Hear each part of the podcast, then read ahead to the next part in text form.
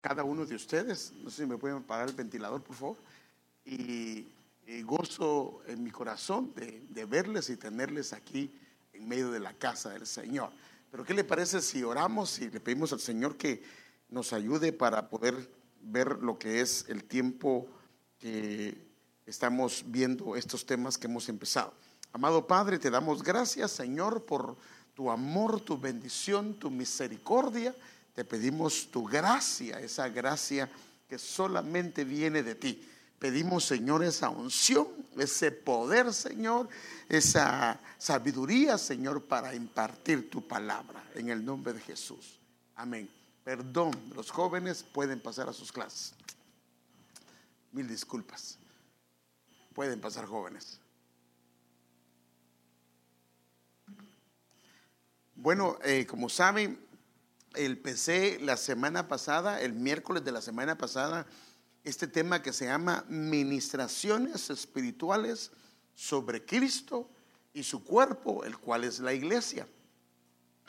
Y como vimos la semana pasada, todo lo que se da es a nivel espiritual.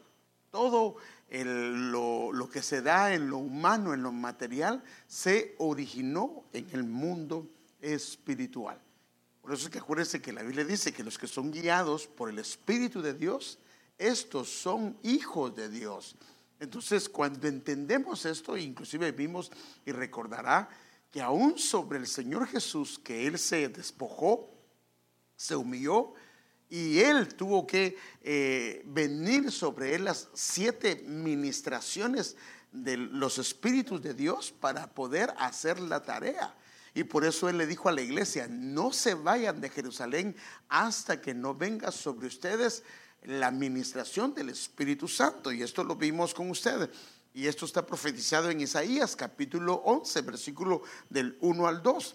Y brotará un retoño del tronco de Isaí y un vástago de sus raíces dará fruto. Y esto, eh, desde el momento en que habla del tronco de Isaí, es obvio que está hablando del Hijo de Dios. Y aquí esto es lo importante, dice, y reposará. O sea que descansará. Por eso es que cuando los cielos se abrieron y el Señor fue bautizado, recuérdese que al que sumía, Dios lo exalta. el, el, Jordán lo que significa es el que desciende. Entonces, al ir el Señor al río Jordán a ser bautizado, él se humilló y entonces viene el Espíritu y, a Juan el Bautista le habían dicho, sobre quien veas que reposa el Espíritu, ese es. Y vino el Espíritu a reposar sobre él y vemos que a partir de ahí el Señor comienza a operar de una manera tremenda en él. Antes él no era conocido, aunque sí en su sabiduría, pero ahora viene algo sobrenatural. Y entonces reposará, o sea, descansará sobre él el Señor Jesucristo, el Espíritu del Señor o el Espíritu de Jehová, dice otras versiones. Y vamos a ver, este, con este vamos a quedarnos hoy, que es el Espíritu del Señorío de Jesucristo. El Espíritu de sabiduría eh, el espíritu de inteligencia, el espíritu de consejo y el espíritu de poder, el espíritu de conocimiento y de temor del Señor. Y si se recuerda también vimos que estos, eh, estas ministraciones pareciera que trabajan eh, en complemento con la otra. Por ejemplo, el espíritu de sabiduría dice espíritu de sabiduría y de inteligencia, espíritu de consejo y de poder, espíritu de conocimiento y de temor de Dios. Y es increíble que, eh, por ejemplo, hermanos, y eso lo vamos a ver cuando veamos esto, pero en el caso, fíjese qué tremendo, de Sansón vimos que vino el espíritu de poder y era tremendo, hermano, no había nada que él no pudiera romper, desarraigar, mas sin embargo parece que el, espíritu que es su, su compañero, se puede decir, el espíritu de consejo, como que no lo tuvo. Ahora, el caso de Salomón, él, la Biblia es clara que a él el Señor le dio sabiduría cual nunca antes le habían dado a un hombre, aunque al Señor se la dieron. Entonces, lo tremendo de esto es que a él como que no tuvo el otro espíritu, que es el espíritu de temor. Tuvo el espíritu de, de sabiduría, pero no tuvo el espíritu de temor. Porque si hubiera tenido el espíritu de temor, no hubiera hecho lo que hizo. Usted sabe perfectamente que él tuvo 700 esposas y 300 concubinas, así dice la Biblia, hermanos. Y a todas, para quedar bien con ellas, les hizo su ídolo. Imagínese, hermano. Entonces, y es eh, tremendo de eso también que, por ejemplo, la Biblia dice que el principio de la sabiduría es el temor de Jehová, como que están cruzados, como el que el principio de la sabiduría es el temor. Fíjese, pues, la base de la sabiduría es el temor de Jehová, pero ahí mismo dice, y el conocimiento del santo es inteligencia. O sea que da la impresión que están así, ¿verdad? El principio de la sabiduría es el temor del Señor. Y el conocimiento del santo es inteligencia. O sea que cuando, y eso lo vamos a ver cuando veamos cada una de ellas, pero lo tremendo, hermanos, es que el concepto de lo que es sabiduría está ahí en la Biblia. Hay muchos eh, diccionarios que dicen, pero lo que tenemos que ir es a lo que dice la Biblia. La Biblia dice que el principio de la sabiduría es el temor del Señor y dice que el, el conocimiento del santo es inteligencia. Pero bueno, solo quería verlo. Entonces, la escritura confirma que los siete espíritus están sobre el Señor Jesucristo. Si hay alguna duda, este pasaje es muy claro. Ningún teólogo tiene duda sobre si ah, se refiere a Cristo o no, porque cuando habla del tronco de Isaí, está hablando nada menos que de David. Y de David le dijo que de su descendencia vendría aquel hombre que sería el que le se le daría el trono para siempre. Pero si hay alguna duda sobre eso, eh, todavía hay más pasajes, pero hay uno que está muy claro también, hablando del Espíritu de Dios reposando sobre él. Se recuerda que hay un pasaje donde, estando Juan en la presencia del Señor, a él se le muestra un libro que nadie, nadie podía abrir. ¿Se recuerda? Y él comenzó a llorar porque nadie lo podía abrir, porque nadie era digno. Y entonces viene uno de los ancianos y le dice, pero uno de los ancianos me dice, no llores. He aquí, ahora este es el versículo 5, he aquí el león, el de la tribu de Judá, la raíz de David o el tronco de Isaí, ha vencido para abrir el rollo y sus siete sellos. Aquí se le da la identidad de quién es. Y no hay duda que se refiere al Señor Jesucristo. Y ahora el versículo que sigue, entonces deja plasmado que los siete espíritus estaban sobre él, porque este es el versículo eh, Apocalipsis 5.5, el versículo 6, mire. En medio del trono de los cuatro seres vivientes y de los ancianos vi que se había hecho estar en pie a un corderito como degollado, que tenía siete cuernos y siete ojos, que son los, los siete espíritus de Dios enviados a toda la tierra. O sea que sobre él reposaba los siete espíritus desde el momento que vino el Espíritu Santo sobre él de una manera poderosa. Entonces, y si vino sobre él, que es la cabeza, sobre la iglesia, es obvio. Pero para no hacerlo de una manera especulativa, tenemos que ir a la Biblia, porque todo lo tenemos que confirmar con la Biblia. Ahora, ¿por qué es importante esto? Porque los siete espíritus operan sobre Cristo, y si operan sobre Cristo, operan sobre la iglesia. Y los siete espíritus tienen una función muy importante. Y por eso, hermanos, es que la iglesia no es una persona, la iglesia, bueno, sí es Cristo, pero Cristo es eh, un grupo de miembros, está compuesto de miembros, está en todo su pueblo. Estos siete espíritus se mueven y vimos que no se mueven solos. Entonces, siendo la iglesia su cuerpo, en ella pueden operar los siete espíritus de Dios. Ahora, hermano, por eso es que la Biblia dice que las puertas del Hades no prevalecerán contra ella. El enemigo lo que quiere es que no entendamos estas verdades y nos dejamos vencer, hermano. Hermano, si tenemos los siete espíritus del Señor operando en el cuerpo, hermano, estamos hablando de algo sin igual. Si solamente un espíritu operando en Sansón, un espíritu de sabiduría operando en Salomón, mire lo grande que llegaron a ser estos hombres. Ahora los siete en una persona o los siete en, en el cuerpo del Señor. Wow. Entonces déjenme ver algunos versículos para poderlo ver. Apocalipsis 1, 12 al 13, cuando a Juan se le comienza a revelar al Señor Jesucristo glorificado en medio de su iglesia. Mire que dice, me volví para ver de quién era la voz que hablaba. No le puedo poner todos los pasajes porque si no nos estaríamos mucho tiempo, pero usted lo puede leer en casa.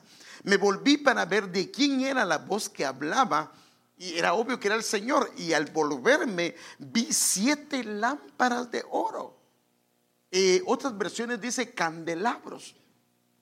Y en medio de las lámparas una figura humana, en medio de las lámparas. Y Cristo está en medio de las iglesias.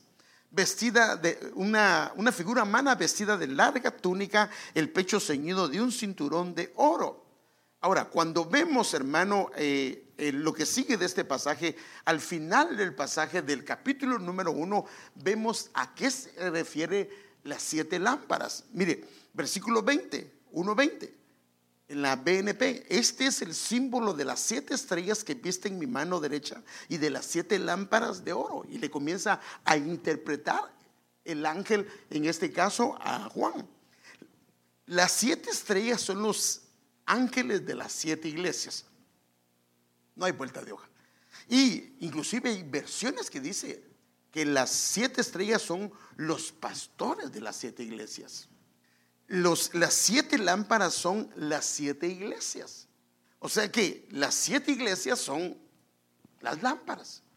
Ahora, ¿cómo podemos decir que el Espíritu de Dios se mueve en ellas? Bueno, primero porque es obvio que si la iglesia es el cuerpo, lo que hay en el cuerpo, lo que hay en la cabeza, hay en el cuerpo. Es la misma sangre. Por eso es que la Biblia dice que tenemos un solo Padre, un solo cuerpo, un solo espíritu, una sola fe, un solo bautismo. Y, y operamos con una sola cosa.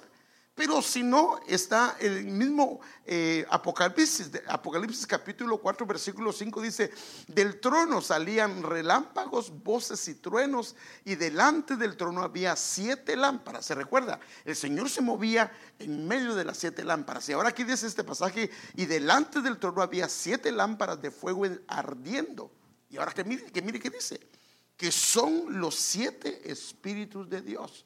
O sea que los espíritus de Dios, los siete espíritus se mueven en medio de su iglesia, en su iglesia, operan en su iglesia. Y esto, hermano, lo que nos da es ver la posición, hermano. Es que esto es lo importante. ¿Cuál es la posición que nosotros tenemos en Cristo? Si no lo entendemos, hermano, vamos a estar corriendo en pos de cosas que no convienen. Pero cuando entendemos la posición, se nos abren los ojos. Hermanos, vamos a ver las batallas, vamos a ver la vida, vamos a ver todo de una manera diferente. Por eso Pablo dice que la oración de él era que se alumbraran los ojos de nuestro entendimiento para que entendiéramos a lo que Dios nos ha llamado lamentablemente cuando no se alumbran, eh, eh, terminamos, como decía Pablo, no escogiendo lo esencial, no escogiendo lo mejor, sino aquello que no es esencial. Por eso es que nuestra mirada, si tenemos claro esto, hermano, debe de estar puesta en el Señor. Entonces, es muy claro por la escritura que todo le ha sido dado al Señor Jesús. Esto, hermano, está muy claro. A usted no lo tengo que convencer, pero solo para dar, no una escritura nada más, porque hay muchas escrituras donde hablan de esto. Por ejemplo, Colosenses 2.3, me gusta esta versión, dice, todas las riquezas de la sabiduría, y mire qué tremendo, y tenemos que ver la sabiduría y el conocimiento, todas las riquezas de la sabiduría y el, y el conocimiento, y del conocimiento se encuentran, aleluya, presentes, habitando, operando, morando, reposando en Cristo, en el ungido, en el Mesías. Y si reposan sobre Él, tienen que reposar sobre Cristo. Por eso es todas las riquezas. Mire, ¿por qué dice todas las riquezas? Porque todas están en Él. Por eso dice, hermano amado, que nosotros hemos sido sentados juntamente con Él en lugares celestiales y toda bendición se nos ha sido dada. Todas, todas las bendiciones se nos han sido dadas. Entonces, el cuerpo, o sea, la iglesia de Cristo, ha recibido una condición, una posición muy especial. Y si logramos entender esto, hermano, créame, vamos a cambiar nuestra perspectiva de vernos en Cristo de una manera diferente y a ser agradecidos de lo que el Señor ha hecho en nosotros. Entonces, por ejemplo, le voy a mostrar solo algunos versículos. Colosenses 2 del 9 al 10 en la versión textual, cuarta edición. Porque en Él, aquí está clarito hermano, cuando habla en Él está hablando de Cristo.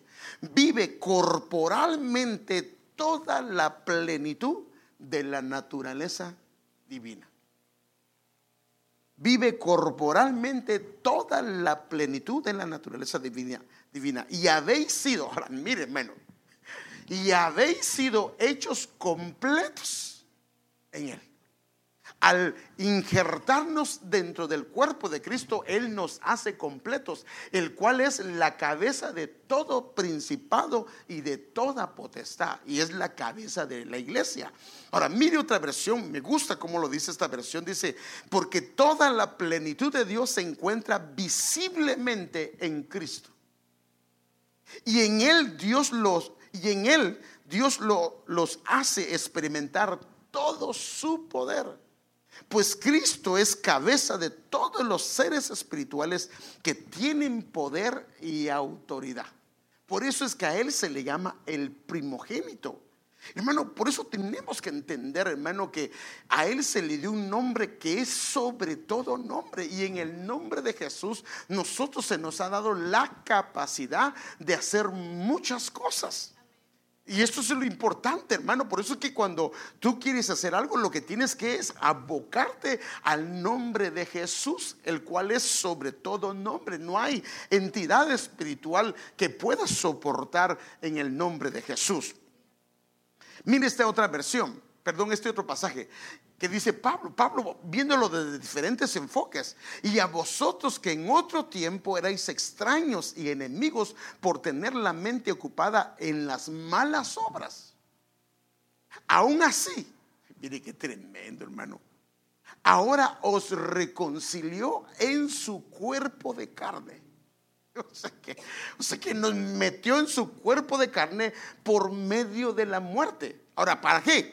para presentarnos santos y sin mancha e irreprensibles delante de Él. Por eso es que los muertos en Cristo resucitan primero. Los que porque técnicamente ya estamos en Él, tenemos el acople, tenemos la gracia eh, para estar en Él, pero hay que meterse en Cristo y morir en Él. Por eso es que los que mueren, perdón, los que resucitan primero son los que han muerto en Él, los que han muerto en Él.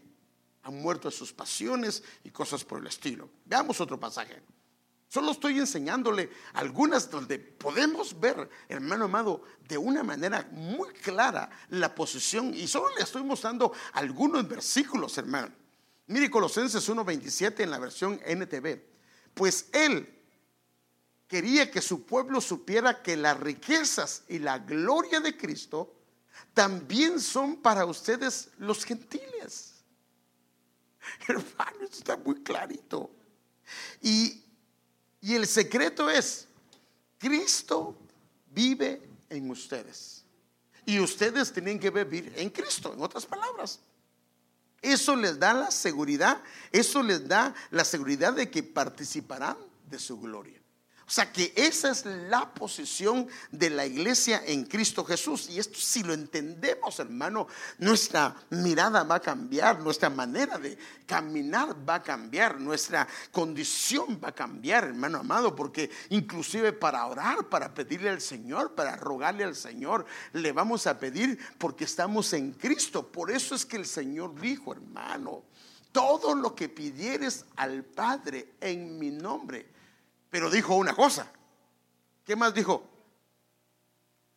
Creyendo lo recibiréis. El problema de nosotros es que lo pedimos, pero a veces no lo creemos. Creyendo lo recibiréis. Ah, y ahí no dijo algunas cosas, dijo todo lo que pidieres al Padre en mi nombre, creyendo lo recibiréis. O sea que Esa es la posición que tenemos. Pero yo no solo le estoy mostrando algunas escrituras porque lo que quería era mostrarle la posición, el que los siete espíritus reposan sobre Cristo, que está claro en Apocalipsis que es la iglesia. Y si no está claro en eso, eh, eh, la iglesia es su cuerpo. Y por eso dice, inclusive Hechos comienza a decir, las cosas que, que Jesús comenzó a hacer y a enseñar. Pero ¿por qué dice comenzó? ¿Por qué dice comenzó? Porque ¿quién los iba a continuar?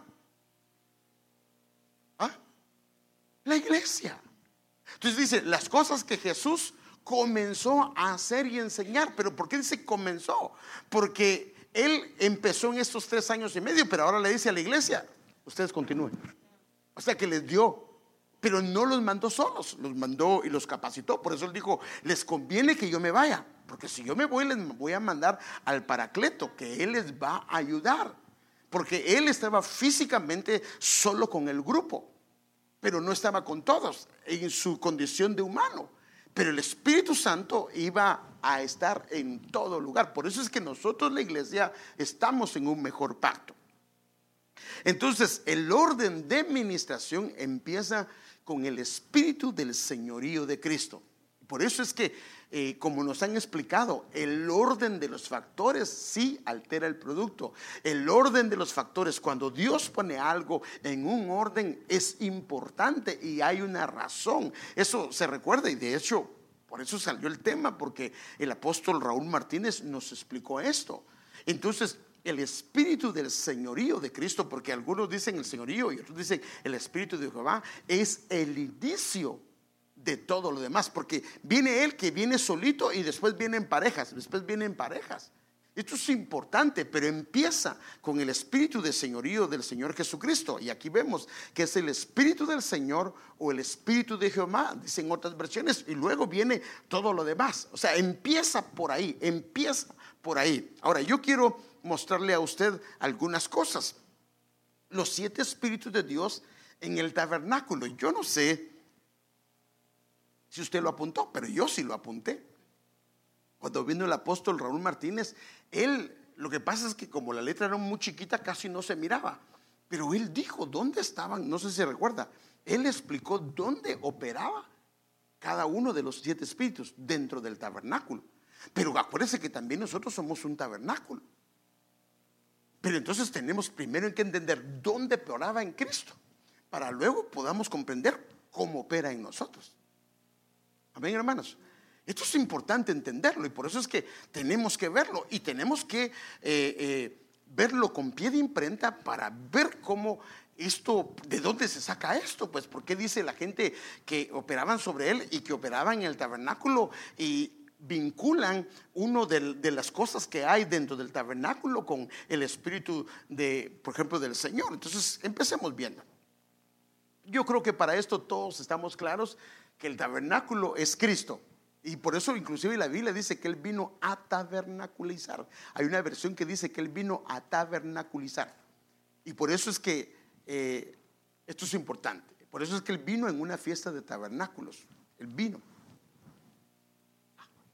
Fíjese, pues esto no tengo que explicárselo porque ya lo hemos visto bastantes veces. Tenemos, solo déjenme para, tenemos una área que le llamamos el atrio, donde está el altar de bronce y la fuente. Tenemos el lugar santo, donde está el candelabro que tiene siete lámparas, el altar del incienso, este es el candelabro, el altar del incienso y la mesa de los panes. Y tenemos el lugar santísimo que es donde está el arca, el arca de la alianza. ¿Estamos claros en eso, hermanos? Fíjense, solo déjeme para así continuar esto. Entonces, veamos el primero. La puerta. La puerta es el Espíritu de Jehová o el señorío del Señor Jesucristo. O sea, por eso él dijo, y hermanos, esto está muy claro, por eso en la Biblia, en Juan 19 dice, yo soy la puerta, ¿sí o no? Yo soy la puerta. O sea que cómo vincula, o sea, por eso es que el tabernáculo, cómo se vincula con los siete espíritus del Señor. Dice, yo soy la puerta, si alguno entra por mí, será salvo y entrará y saldrá y hallará pastos. Dice, y, y Juan 8:28 dice, por eso Jesús dijo, cuando levantéis al Hijo del Hombre, entonces sabréis que yo soy y que no hago nada por mi cuenta. Ahora, fíjese pues, primero se relaciona, note esto, primero Jesús se relaciona con, con, la puerta, con el altar o con la fuente o con alguna de esas y luego también la Biblia lo vincula con el señorío, en este caso de Cristo, el señorío del Señor, del Padre sobre él. Por eso es que en Juan 8:28 dice, por eso Jesús dijo, cuando levantéis al Hijo del Hombre, entonces sabréis que yo soy y que no hago nada por mi cuenta no hago nada por mi cuenta, sino que hablo estas cosas como el Padre me enseñó. En otras palabras, Él no se movía fuera de la voluntad de Dios, fuera del señorío del Padre, fuera del señorío del Espíritu de Jehová. Y Juan 5:19, hablando de esto también, o sea, por eso vea cómo se vincula Jesús con la puerta y cómo se vincula Él con el Espíritu del Señor que estaba operando sobre Él. Por esto Jesús respondió, les decía, en verdad, en verdad os digo que el Hijo no puede hacer nada por su cuenta, sino lo que ve hacer al Padre, porque todo lo que hace el Padre, eso también hace el Hijo de igual manera, o todo lo que hace Jehová, hace el Hijo de igual manera. Entonces vemos cómo el Señor se relaciona con una parte del tabernáculo y cómo la Biblia relaciona esa parte del tabernáculo en Cristo con uno de los espíritus del Señor. En este caso es el espíritu de Jehová. Por eso él decía, yo y el Padre uno somos. Ahora, el siguiente. El siguiente es el altar, el altar de bronce que aquí opera el espíritu de sabiduría. Ahora, fíjese hermano, qué tremendo.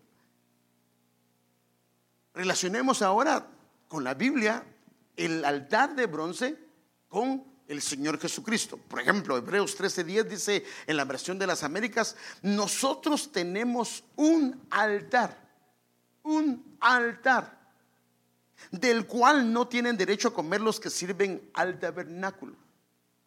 Pero cuando vemos en Romanos capítulo número 12, dice la Biblia, hermano, que nosotros nos presentemos como un sacrificio vivo. A ese altar, por ejemplo, lo que estaba diciendo José, era que en ese lugar era donde ellos no podían presentar un, un cordero con defecto. No podían, porque presentarle un cordero con defecto era una figura de un menosprecio hacia las ofrendas. Entonces ellos no podían presentar un cordero este, con defecto. Entonces el Señor dice que nos presentemos como un sacrificio vivo, santo y agradable. Todos al mismo altar. El altar es Cristo. El altar es el Señor. Entonces por lo cual, dice Hebreos 13, 12, por lo cual también Jesús, para santificar al, al pueblo mediante su propia sangre. ¿Dónde? En ese altar. Y cuando vemos, hermano amado, también vemos el altar en figura. Por ejemplo, vemos que Abraham sacrificó en un altar a quién? A Isaac. Isaac es figura de quién? Del hijo. Dentro de ese altar, sobre ese altar. Y también, entonces vemos entonces cómo se relaciona el altar con Cristo. Pero ahora podemos relacionar como el altar de bronce, de, bronce está eh, vinculado con la sabiduría. Vemos entonces como en Lucas 2.40 vemos que dice que el niño, hablando de Jesús, crecía y se fortalecía llenándose de sabiduría. Y si esto no está claro, entonces ahora viene el Señor y da otro pasaje, donde en Mateo capítulo 12, versículo 42, Él comienza relacionando la parte de la sabiduría que está vinculada al altar de bronce. Eh, eh, al Señor Jesús. Él dice, la reina del sur se levantará con esta generación en el juicio y la condenará, porque ella vino desde los confines de la tierra para oír la sabiduría de Salomón o sea que Salomón estaba relacionado con sabiduría. Y dice él, y mirad, algo más grande que Salomón está aquí. En otras palabras, si la sabiduría reposaba en Salomón, algo más grande que Salomón está aquí. O sea que la sabiduría está vinculada con quién? Con el Señor Jesús. O sea que ahí no hay vuelta de hoja. Ahora, note esto, hermano. Por eso es que es importante. Mire, esto es importantísimo, hermano, que lo entendamos, porque, mire, hermano, si no entendemos que todo empieza, por supuesto con Cristo, pero se supone que nosotros somos creyentes, empieza con la sabiduría. La sabiduría. Bueno, siguiente, la fuente, la fuente es el espíritu de inteligencia. Hermanos, esto está muy claro porque el, Señor Jesús se relaciona a la fuente. Porque usted sabe que en el último gran día de la fiesta, era la fiesta cuando celebraban que agarraban un sacerdote por siete días consecutivos, iba al, estanque de Siloé, agarraba en un balde de, eh, oro, agarraba agua y la iba a derramar eh, alrededor del altar, el altar de bronce, eh, el agua. Y hacían fiesta. Y en el último día de la fiesta, el Señor se pone de pie y él dice, o sea, relacionándose él con la fuente. El último día de la fiesta, el más solemne Jesús puesto en pie, dijo, gritó, exclamó, si alguno tiene sed, que venga a mí y beberá. O sea, que en otras palabras, ¿qué está diciendo él? Yo soy la fuente. ¿Sí o no? Por eso es que está diciendo ahí, si alguno tiene sed, que venga a mí y beberá. O sea, que yo soy la fuente. Y sigue diciendo, el que cree en mí, ahora viene él y lo relaciona, en este caso para nosotros, el que cree en mí, como dice la escritura, de su seno correrán ríos de agua viva. Entonces aquí él mismo se relaciona y se vincula con, en este caso, con la fuente, la fuente, la fuente. Ahora, vemos en Lucas capítulo 2.46 ahora cómo lo relacionamos con la inteligencia. Mire, en él, hermanos. Yo no sé si, eh, bueno, no quisiera, para que, para que no avergonzara a nadie, pero espero que usted ya haya leído los evangelios. Pero hermano, cuando comienza a leer los evangelios, usted se da cuenta cómo ahí lo atacaban, querían agarrarlo con una palabra, hermano. Querían atraparlo con una palabra. Varias veces, hermanos, se le reunieron y que comenzaba uno, le comenzaba el otro, le comenzaba el otro y lo querían atrapar porque de esa manera lo podían enjuiciar y no lo agarraban y le preguntaban cosas, hermano, bien complicadas. Y él desde pequeño, hermano, aunque no había descendido de una manera tal vez eh, una dispensación tan fuerte, perdón, no una presencia tan fuerte, pero él desde pequeño, porque él estaba sin pecado. Dice, al cabo de tres días lo encontraron en el templo sentado entre los maestros de la ley y escuchándolos y haciéndoles preguntas. Y todos los que lo oían se admiraban de su inteligencia. Y por ejemplo, se recuerda donde una de las pruebas más duras que le pusieron, porque el problema es que acuérdese, acuérdese que el pueblo de Israel era, ellos eh, odiaban a los romanos, por eso es que a los, a los publicanos los odiaban, porque los publicanos eran gente de su pueblo que cobraba el impuesto, como los que cobran impuesto, ¿eh? cobraban el... ¿Cómo ven a estos que cobran impuestos? ¿Los ven con agrado? Los odian, hermano. Entonces, a estos publicanos los odiaban. Entonces, estos eran los que le sacaban el impuesto a la gente, se lo llevaban a los romanos y en el camino se quedaban con parte. Y entonces, todos odiaban pagar impuestos. Entonces, le hacen la pregunta. ¿Es bueno? Debemos, no, debemos de pagar el tributo al César, sí o no. Él no podía decir que no. Porque si decía que no, se le venía el gobierno romano. Y si decía que sí, entonces se le viene todo el pueblo. Y, hermanos, si una vez que Pablo, mire, es que el, pueblo de Israel era cardíaco, hermano. El pueblo de Israel viene y un día llevan a Pablo cargado, hermano, porque lo querían matar. Y antes de que subiera a las gradas, dice que cuando Pablo le dijo al centurión que, le permitiera hablar, y él les comenzó a hablar en hebreo, y cuando les habló en hebreo, como era su idioma, se callaron todos. Y les comenzó diciendo todo eso, pero de repente les dice, y vino el Señor y me dijo, ellos no te van a escuchar, y vete a los gentiles. Ah, ¿para qué dijo eso, hermano? Por eso es que cuando Pedro llega, hermano, y a un hombre lleno del Espíritu Santo, le revelan cuatro veces que fuera los gentiles. Y él dice, no, yo nunca he comido nada de su inmundo. Y cuando llega con, con Cornelio, hermano, ahí está la Biblia. Miren, ¿sabe cuál fue su... Es que cuando Dios quiere hacer algo, su primer mensaje de él comenzó así. Ustedes saben cuán abominable es que yo esté entre ustedes. hermano, ahí está, ahí está. hermano, ¿qué, ¿qué, hacemos nosotros si alguien dice, ¿sabes qué? A mí me es eh, ofensivo estar aquí en medio de ustedes. Hermano, nosotros creo que nos levantamos y que se vaya este con su religión a cualquier lado. Hermano, así empezó, mire, así empezó él. Pero como ya era Dios, va, y en medio de, su, de lo que él dijo de, mm, de, ser racista, vino y el Espíritu Santo se derramó. Pero bueno, entonces lo quisieron atrapar a él, y usted sabe que es donde él dice, demen una moneda, un denario, y de quién es la imagen, y del César, y todo el mundo estaba pendiente, y es donde él termina diciendo, den a César lo que es de César y a Dios lo que es de Dios, y hasta los mismos, hasta los mismos que lo tentaron, la Biblia dice, lo admiraron de ver su respuesta, que dijo ni sí ni no, pero dijo que sí, que no. Bueno, pero lo que estoy diciendo es, mire, vinculando a Jesús, con lo que es eh, el, altar, con lo que es la puerta, con lo que es la fuente. Padre, Dios me tardía más del tiempo porque no quería quedarme aquí, pero solo para que viera, o sea, lo que le estoy diciendo es lo importante que es esto, que entendamos cómo operaban y que también operan sobre la iglesia. La mesa está eh, eh, vinculada con el espíritu de consejo. Ahora, esto también es muy claro, hermano, porque por ejemplo, en Juan 6:51 dice, yo soy el pan vivo que descendió del cielo.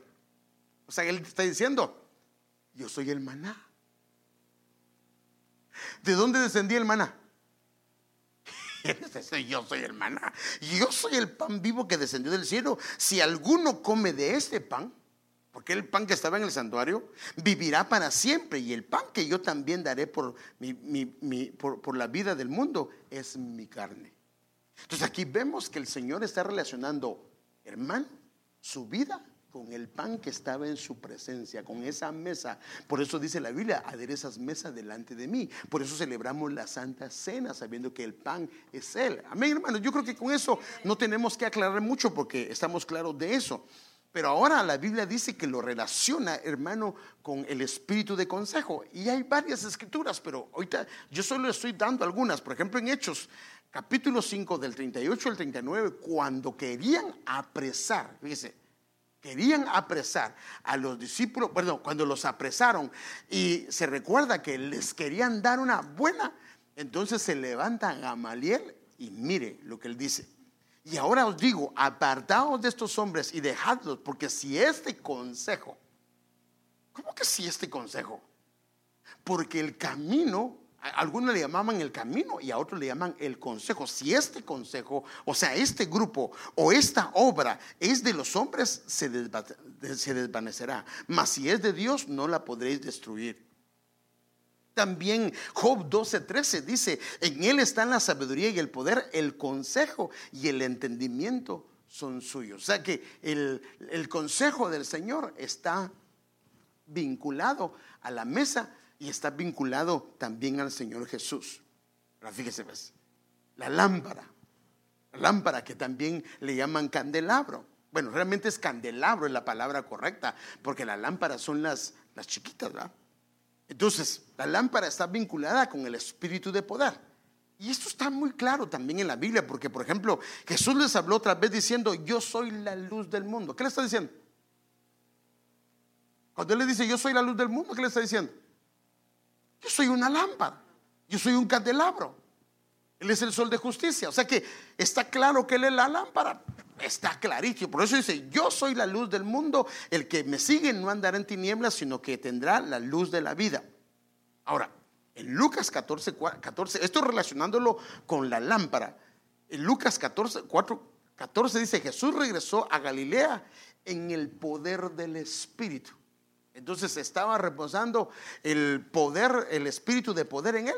Ahí dice que Jesús regresó a Galilea en el poder del espíritu. O sea que el poder del espíritu, el espíritu de poder estaba reposando sobre él. También, eh, mire, hay, otro, hay varios pasajes, pero otro, por ejemplo, en Lucas 8:46 se recuerda cuando una mujer que tenía flujo de sangre, y, no, y había ido con 12 doctores, perdón, con muchos doctores y llevaba 12 años con esto, fue con el Señor. Y cuando e, ella dijo, si yo tan solo tocare su manto, seré sana. Y Jesús cuando fue sana esa mujer, él dijo una expresión, a ver si se recuerda, ¿qué dijo él? Sí, ¿quién me tocó? Porque virtud salió de mí y, y otras versiones dice, poder salió de mí. Entonces, si salió poder, es porque él era poder. Amén. Porque estaba operando el espíritu de poder. por eso, hermano, mire, si entendemos esto, hermano, no hay nada difícil para nosotros.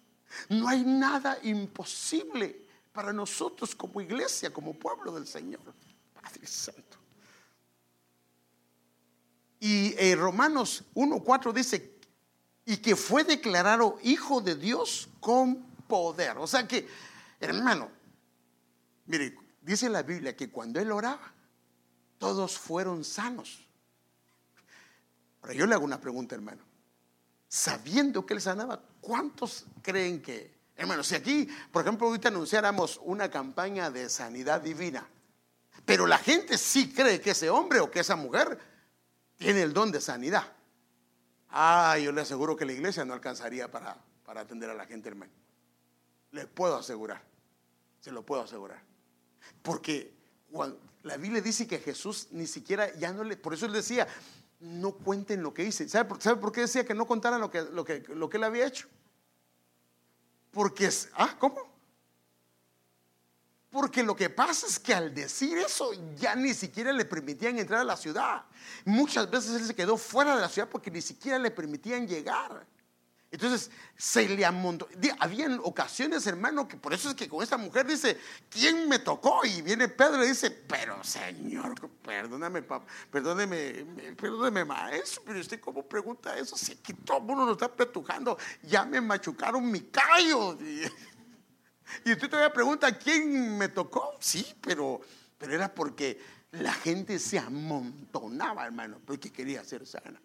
Por eso la Biblia dice que, que había oscuridad sobre Galilea de los gentiles y luz le resplandeció. Bueno, ahora ve, hermano, entonces cómo se relaciona, hermano, se relaciona eh, todo esto. Ahora veamos el altar del incienso.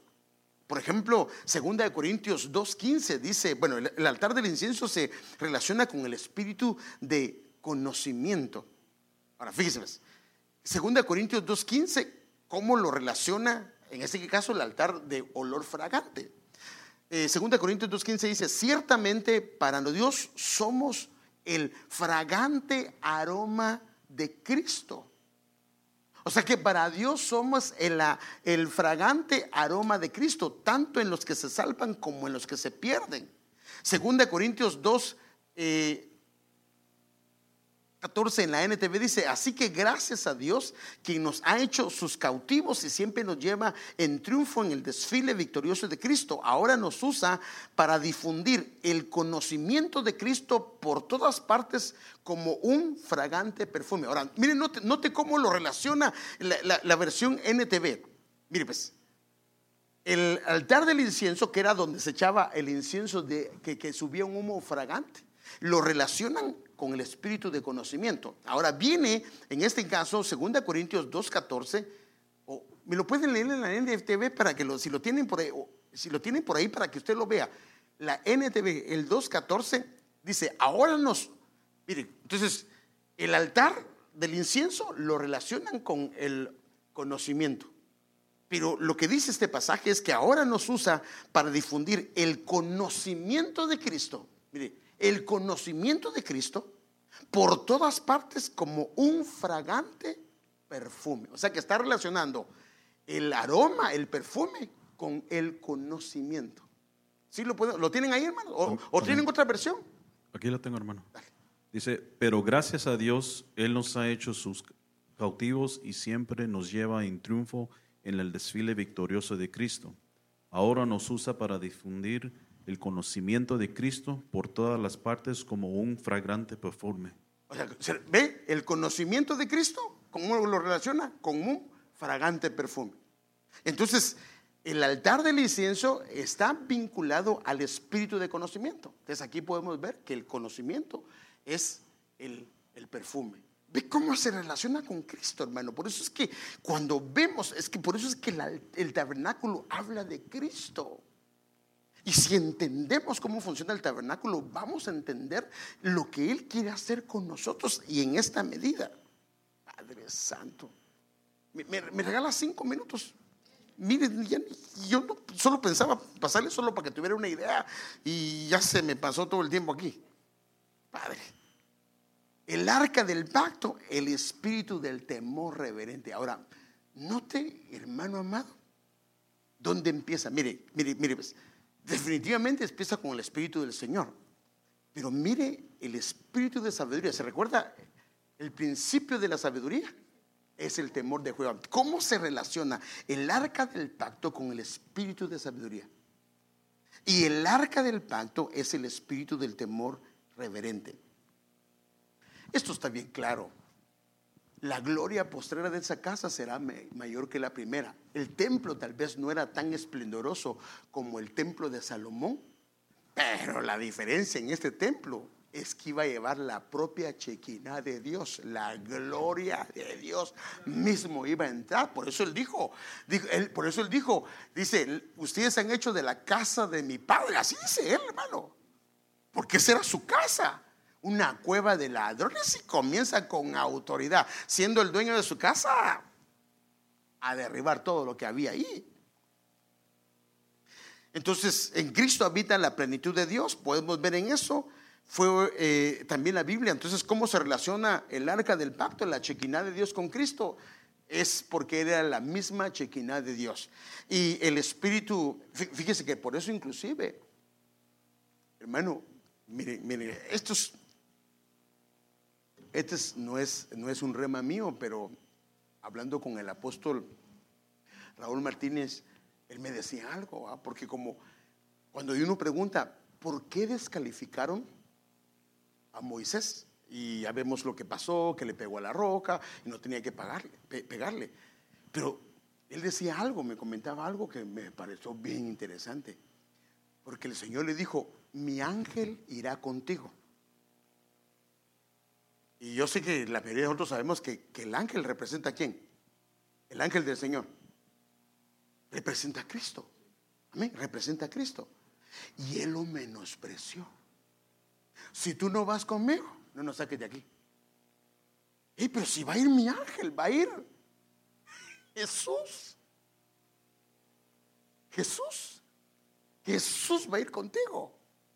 No, no, no, si no vas tú, no me saques de aquí, como que de alguna manera, porque el Espíritu del Señor, o el ángel del Señor, representaba al Espíritu. De hecho, los teólogos creen y afirman de que es el Espíritu, que es el Señor Jesucristo, el ángel del Señor. Y entonces vemos que eh, el arca está relacionada con el espíritu de temor reverente y la Biblia dice que fue oído a causa de su temor reverente y lo relaciona con el temor. Padre Santo. Y entonces, bueno, eh, ya, no me queda tiempo, pero de todas maneras, vamos a seguir viendo. Entonces, aquí es donde viene el crecimiento de nosotros. Porque usted sabe que nosotros somos oyentes. Hay cinco etapas. Ah, esa sí se la sabes. ¿Cuáles son las, las cinco etapas?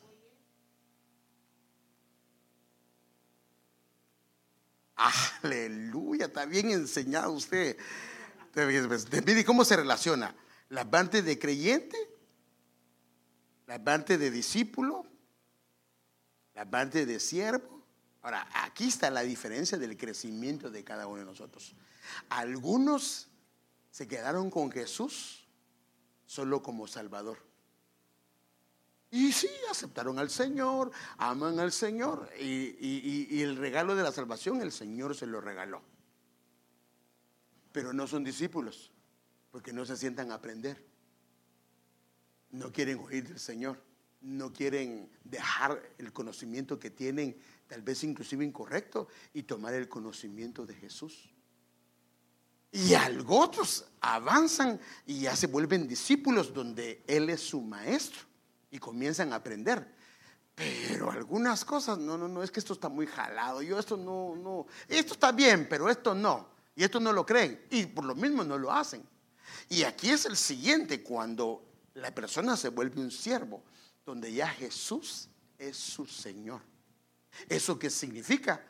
Que lo que el Señor le dice, aunque no lo entienda, aunque no lo comprenda, aunque no esté de acuerdo, lo hace. En cambio, el discípulo, mire, mire, mire, perdón, con mucho respeto se lo quiero decir, pero eso lo vemos en la Biblia. En Juan 6, 66, fíjese, pues, mire, qué tremendo. Juan 6, 66, que es un versículo que aparece a, a- a tres veces el 6. Jesús ahí, que en ese pasaje cuando usted comienza a leerlo, él comienza a explicarles que les era necesario que se lo comieran a él, que bebieran su sangre y que comieran su carne. Para nosotros ahora es fácil entenderlo, pero para ellos, los judíos. Y cuando lo oyeron, dijo, dura es esta palabra. La Biblia habla que eran discípulos, o sea que lo estaban siguiendo, pero cuando el Señor les dijo algo que ellos no asimilaron, Así dice la Biblia, que ah, lo, lo tienen ahí, eh, Juan 6:66, ¿lo tienes ahí? Dice que se volvieron atrás y a esto se le llama apostasía. O sea que siendo discípulo todavía se puede volver atrás. En cambio el siervo no, porque el siervo está donde está su Señor. Porque él le ha rendido su voluntad al Señor. ¿Lo tienes ahí? Amén. Eh, ¿En qué versión, hermano? En la que sea. Ok, dice, eh, como resultado de esto, muchos de sus discípulos se apartaron y ya no andaban con él. Muchos, pero ¿eran discípulos o no eran discípulos? Amén. Eran, y si usted ve el contexto, era que él les decía que comieran su sangre y su carne.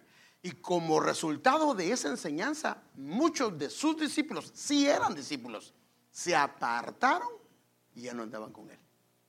O sea que el peligro de ser solo discípulo es que, y aquí es donde entra el señorío, porque el señorío del Señor comienza a operar desde el principio, pero aquí es donde nosotros tenemos que dar lugar. Entonces, déjeme solo darle,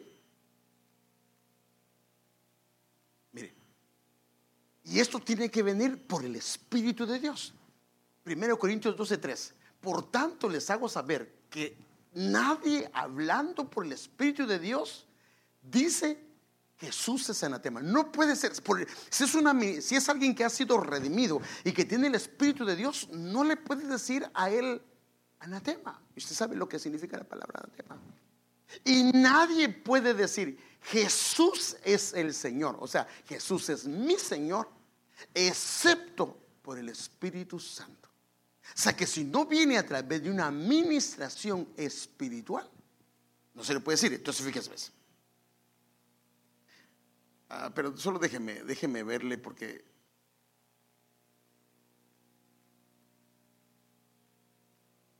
Ah, mire, con esto termino. Y ya, ya, ya, ya lo dejo en paz, como dice el apóstol. Mire lo que dice él. Él mismo corrige a sus discípulos. Y eso lo hemos visto. Vosotros me llamáis maestro y señor. ¿Qué está primero? Maestro. O sea, ¿cómo le llamaban ellos? Maestro y señor. Y tenéis razón. Y él se lo adjudica. Porque lo soy. Pues si yo, ahora viene él y los ordena. Pues si yo, el Señor y el Maestro. Lo primero que tengo que hacer para ustedes es Señor. Y ese es el problema de nosotros, que Él es un maestro. Y sabe usted que hasta para la gente de la, del mundo Él es un buen maestro, pero no es Señor. Entonces, el señorío de Cristo tiene que operar. Porque lo tremendo es que la puerta, la entrada, es el señorío de Él. Pero técnicamente estamos bajo su señorío, como la Biblia dice, que a los que le recibieron les dio el derecho de llegar a ser, pero hay un proceso. Entonces el señorío de Cristo empieza siendo un oyente, siendo un creyente, siendo un discípulo, va en crecimiento y se convierte en un siervo. Cuando, hay un, cuando es un siervo, cuando se, refiere a siervo, la palabra la usamos nosotros siervo porque soy bonito, pero realmente la palabra siervo, ¿me puede decir alguien qué significa? Un esclavo. ¿Tiene voz y voto el esclavo? Y él, él pone algunos ejemplos, él pone algunos ejemplos, él dice, ¿quién de ustedes? Le dice, porque en ese entonces había muchos esclavos. Usted está en su casa viendo su, eh, en Netflix está viendo su película favorita, su show favorito, y de repente, espero que no agarremos a la esposa así, ¿verdad? Pero, y viene, así decía, viene el, viene el esclavo de trabajar. Y usted, ¿acaso usted le dice, ¿sabes qué? trabajaste mucho, déjame, voy a irte a hacer comida y, para que comas, porque has trabajado mucho, me fuiste a cuidar la viña. No, dice. Usted viene, dice, aunque haya estado en casa, usted viene, su esclavo, le dice, ¿sabes qué? Yo he estado aquí dormido, pero haceme comida. Y después que yo coma, come tú. O sea que no tiene voz, no tiene voto. Fíjese que en cierto sentido usted hace eso. ¿Cuántas veces viene de su trabajo? Mire qué tremendo. Viene de su trabajo. Ya ni tiempo le da de comer. Solo se medio baña porque así. O se echa tres perfumes para que no se sienta tan feo. para cuando abrace uno. ¿ah? Entonces, tres perfumes. Y entonces viene y después de aquí se va a comer. Le dio de comer primero el Señor. Qué tremendo. Ah, ¿no que es considerado ese pastor? ¿Qué? ¿No quiere que yo coma? ¿Y acaso él porque ni modo todo el día está aplastado ahí en su silla? A la gran. No, hermano, no, si el Señor es el que le está llamando. Hermano, mire, es que, mire, con Dios hacen las cosas que uno son tremendas. Mire, yo no sé qué dirían en esa sociedad ahorita lo que hizo el profeta. Va el profeta, llevaba hambre porque como venía caminando, le dice a la mujer, ¿qué tienes de comer? Pues, tengo un poquito de harina y ahorita me voy a hacer una tortita para mi hijo y para mí y pues hasta que, le, te vas a entregar los, los caites al Señor. y, el, y el profeta en vez de decirle, no mamadita, ¿por qué no hace algo? Y si le sobra un poquito, primero los niños, luego las mujeres y después los varones. No, él dice, ¿sabes qué? Hazme una torta a mí primero pero es que él representaba al Señor. Y después come tú. ¿Y qué faltó? Lo hizo así y no le faltó nada. Entonces las cosas que hace el Señor son un poco que no las entendemos, pero así obra Él. Entonces, hermanos, yo quisiera que así rápidamente le digamos al Señor, porque, bueno, voy a tener que seguir hablando del Espíritu. Quería terminar hoy el Espíritu del Señorío del Señor, pero no puedo hacerlo. Entonces, pero yo quisiera que pidiéramos el Espíritu del Señorío, del Señor operando en nosotros, pero no, hermano amado, y si usted quiere, bueno, yo lo he hecho, pero si usted quiere, yo lo he hecho, yo le he entregado mi libre albedrío al Señor, porque yo escojo mal, pero eso es algo que Dios se lo tiene que hacer rema a usted y a mí. Señor, yo quiero no decidir, sino que tú decidas por mí. Porque para mí, yo soy tu esclavo y yo quiero servirte. Tal vez hay cosas que no estoy de acuerdo, pero no las voy a discutir porque si eso es lo que tú quieres, está bien para mí. Pero, hermano, y cuando alguien se mete con el esclavo, ¿con quién se está metiendo? Se está metiendo con el amo. Ahora un amo tal vez es debilucho. Pero con el que tenemos nosotros, no, hermano, Él es ah, poderoso, poderoso. Entonces, empieza en esto. Entonces, ¿qué le parece si inclina su rostro y le pedimos al Señor que su espíritu de señorío opere en nosotros? Ya está en nosotros, porque por eso es que somos hijos de Dios, pero que opere en nosotros en todas estas ministraciones espirituales. Señor, Queremos pedirte por favor hoy Señor, que ese espíritu del señorío tuyo opere en nosotros en esas dimensiones, Señor, para que por favor nuestras vidas, nuestro corazón, nuestra alma, nuestros pensamientos, nuestra voluntad la dobleguemos delante de ti. Perdónanos, Señor, si nos hemos resistido a tu señorío. Perdónanos si nos hemos resistido al gobierno tuyo, Señor, porque traemos cosas en nuestro corazón que no hemos querido poner que no hemos querido entregar, que no hemos querido, Señor amado, darte, Señor amado. Señor, hoy nos exponemos como la tierra se expone al sol, Señor, descubriéndose para que tú gobiernes todas las áreas, que no dejes ninguna área sin alumbrar, que no dejes ninguna área sin gobernar, que no dejes ninguna área, Señor, que nosotros tomemos el control, sino te entregamos nuestras vidas, te entregamos nuestros corazones, Señor, te entregamos nuestras familias, Señor, te entregamos nuestros deseos, nuestras peticiones, nuestros anhelos, Señor, los entregamos delante de ti, Señor, y permite, Señor, que esa intensidad, esa administración del Espíritu de Señorío venga sobre nosotros de una manera preciosa, opere, Señor todas las dimensiones, Señor, espirituales que están implicadas ahí, Señor. Por favor, sabemos que somos tu cuerpo y te pertenecemos, Señor, y queremos, anhelamos, necesitamos, Señor, esas ministraciones espirituales, Señor, en el nombre de Jesús. Lleva a tu pueblo con paz, lleva a tu pueblo con gozo, lleva a tu pueblo con bendición. Yo bendigo en tu nombre cuídalos, guárdalos, protégelos y bendícelos, Señor, en lo que resta de la semana. Bendice sus casas, bendice sus familias, bendice sus hogares, bendice, Señor, a todos ellos. En el nombre de Jesús lo pedimos y damos las gracias, Señor. Amén.